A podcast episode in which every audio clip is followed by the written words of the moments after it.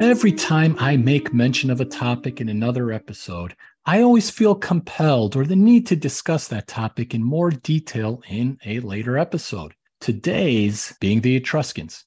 Anyway, I am your host, Petros Koutoupis, and as I have just mentioned, in this episode, we will be discussing the mysterious Etruscans. What makes them mysterious, though?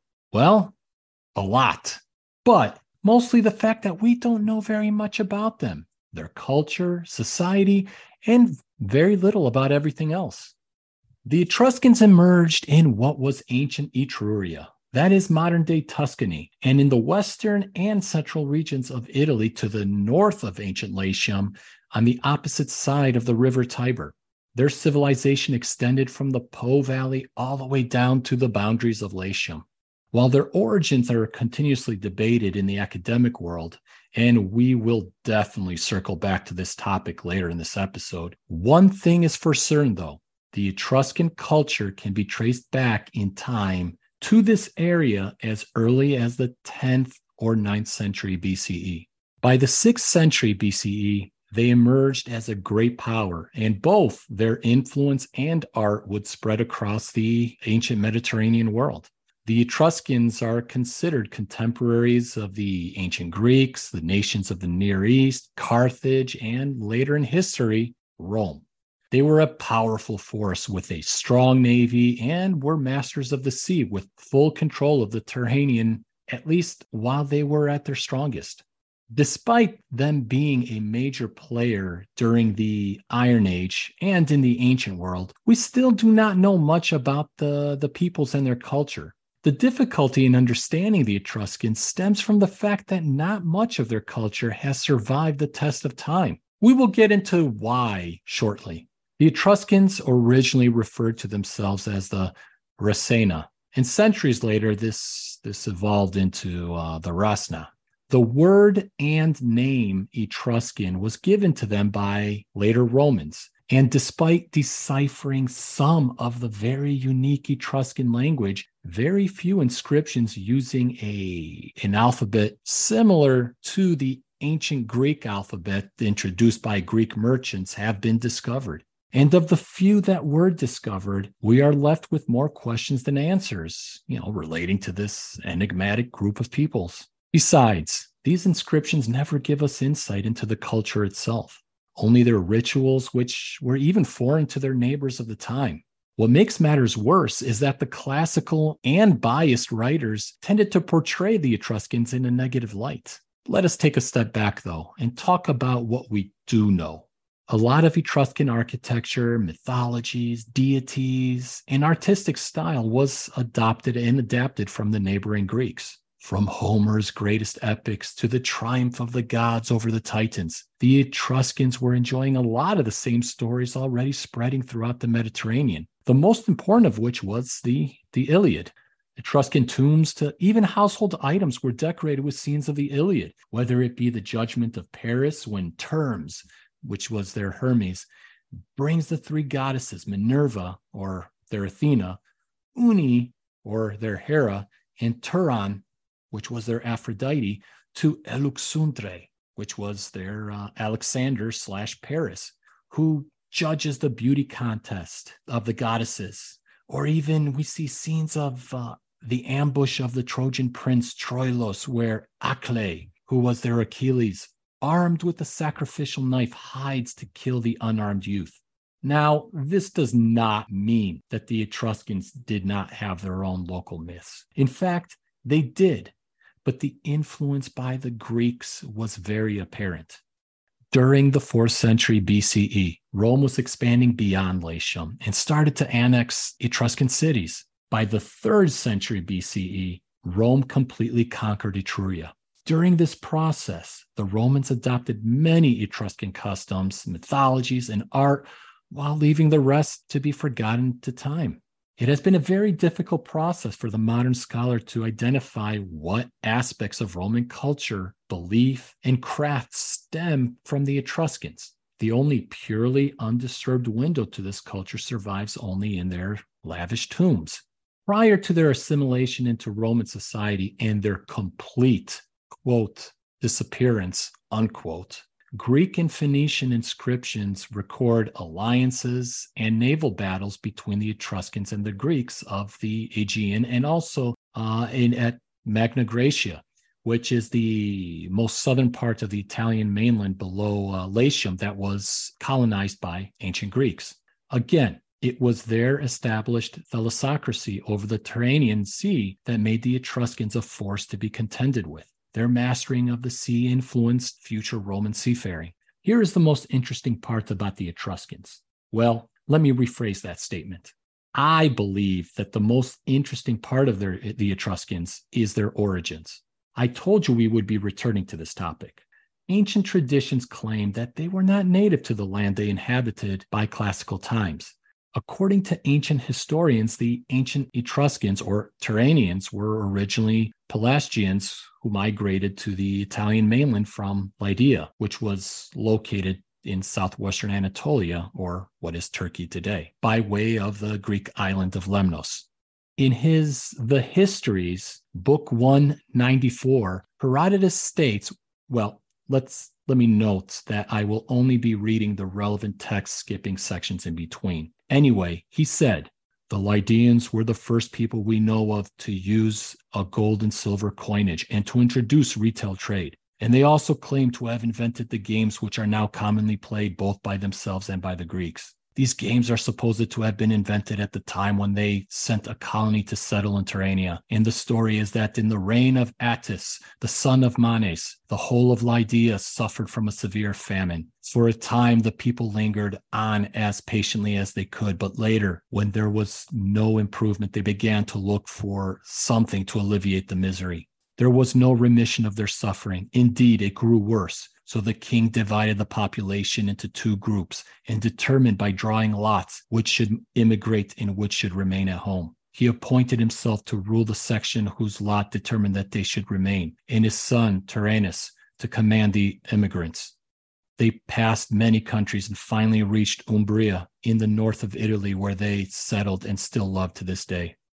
The Lydian tradition is reflected in Virgil's Aeneid, Book 2, lines 780 to 781. Long exile is your lot. A vast stretch of sea you must plow, and you will come to the land, Hesperia, where amid the rich fields of husbandmen the Lydian Tiber flows with gentle sweep. In his The Peloponnesian War, Book 4, line 109, Thucydides claims the following there is a small Chalcidian Greek element, but the majority of Pelasgians descended from the Etruscans who once inhabited Lemnos and Athens, or else Bisaltians, Crestonians, or Edonians.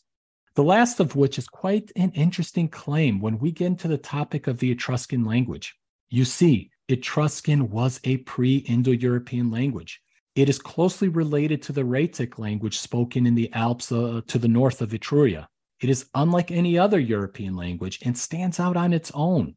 And while it influenced Latin, it was eventually superseded by it. I touched on this earlier, but scholars continue to struggle with its decipherment. Again, we only have a limited number of inscriptions at our disposal. And as unique as the Etruscan language was, it was not solely confined to the Italian mainland there is evidence suggesting a link between the island of Lemnos with the ancient inhabitants of the Tyrrhenian region. For instance, the 6th century BCE Lemnos stela bears an inscription utilizing a language which strongly resembles the language spoken by the Etruscans, which implies one of three scenarios. One, a group of Tyrrhenian speaking peoples migrated to the island sometime during or before the Bronze Age, or maybe even after. Two, the Etruscans established a trading colony on the island. Three, or at some point before the 6th century BCE, and possibly during the late Bronze Age, a group of migrants moved westward and toward Italy, eventually settling on the Italian mainland and giving way to the traditions of our ancient Greek historians. It is worth noting that in his Greek questions, Plutarch does mention that the Tyrrhenians once inhabited both Lemnos and Imbros and I'm speaking of question 21. One thing is for certain the language of the Lemnians were different from that of the Greeks and possibly Anatolians. This was recognized as early as Homer. in his Odyssey, Book 8, lines 290 to 294 read Come, love, let us to bed and take our joy couch together. For Hephaestus is no longer here in the land, but has now gone, no doubt to Lemnos, to visit the Sintians of savage speech. Much like the Etruscan language, modern linguists have a limited library of inscriptions from Lemnos to compare to and with. And while linguists argue that there are no similarities between the languages of the Etruscans and the Lydians, I personally have found a few similarities with some of the vocabulary. For instance, the Etruscan word for house is pera, which is quite reminiscent with the Lydian bira. Also, the Etruscan word for honeyed wine, mat, closely resembles the Luvian madu or madusa. But in all reality, this doesn't mean anything and isn't proof of Etruscans immigrating from Anatolia to Italy.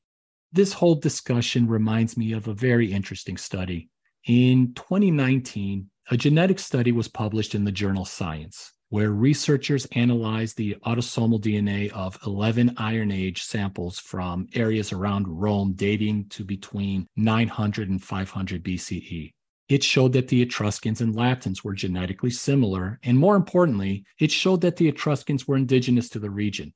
However, it should be mentioned that prior genetic studies have revealed that both human and cattle DNA conducted in the region of Etruria showcased a relationship with the Near East, with a common ancestor dating to roughly 7,600 years before migrants eventually settled on the Italian peninsula. I am immediately reminded of the Philistine DNA study of skeletal remains from a grave in the Philistine city of Ashkelon, showing researchers that after only two centuries of settlement, the results showcased the case of intermingling between the European migrants and the local population. We also know that the Philistines later adopted the local Canaanite dialect, essentially making it more difficult for later scholars to determine whether they were foreigners in the first place.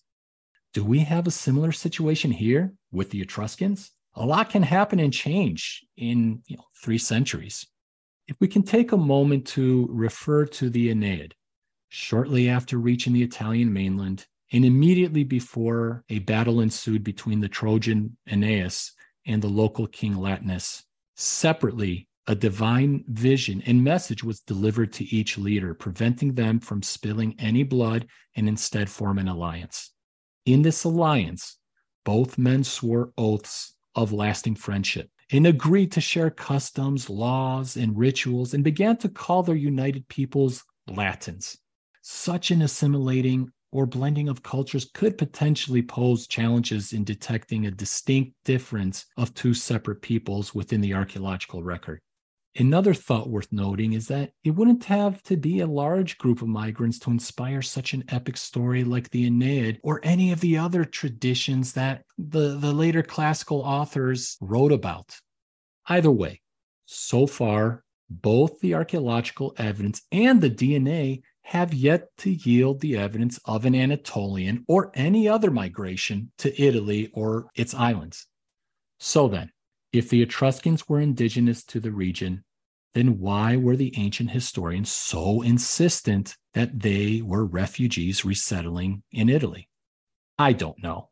But that tradition stuck and it continues to be a hot topic with scholars today. One thing is for certain, though new discoveries are providing archaeologists with new information pertaining to this mysterious culture. The missing pieces to understanding them are slowly being filled, and I personally look forward to more future discoveries. And here we are at the end of yet another episode of Digging Up the Past. Got something to say? Or do you have ideas for topics to cover in future episodes? Then be sure to share those comments at diggingupthepast.net or simply email me at petros at petroskoutoupis.com. Who knows? It may even be featured in an upcoming newsletter, video, or podcast episode. This is Petros Koutoupis signing off.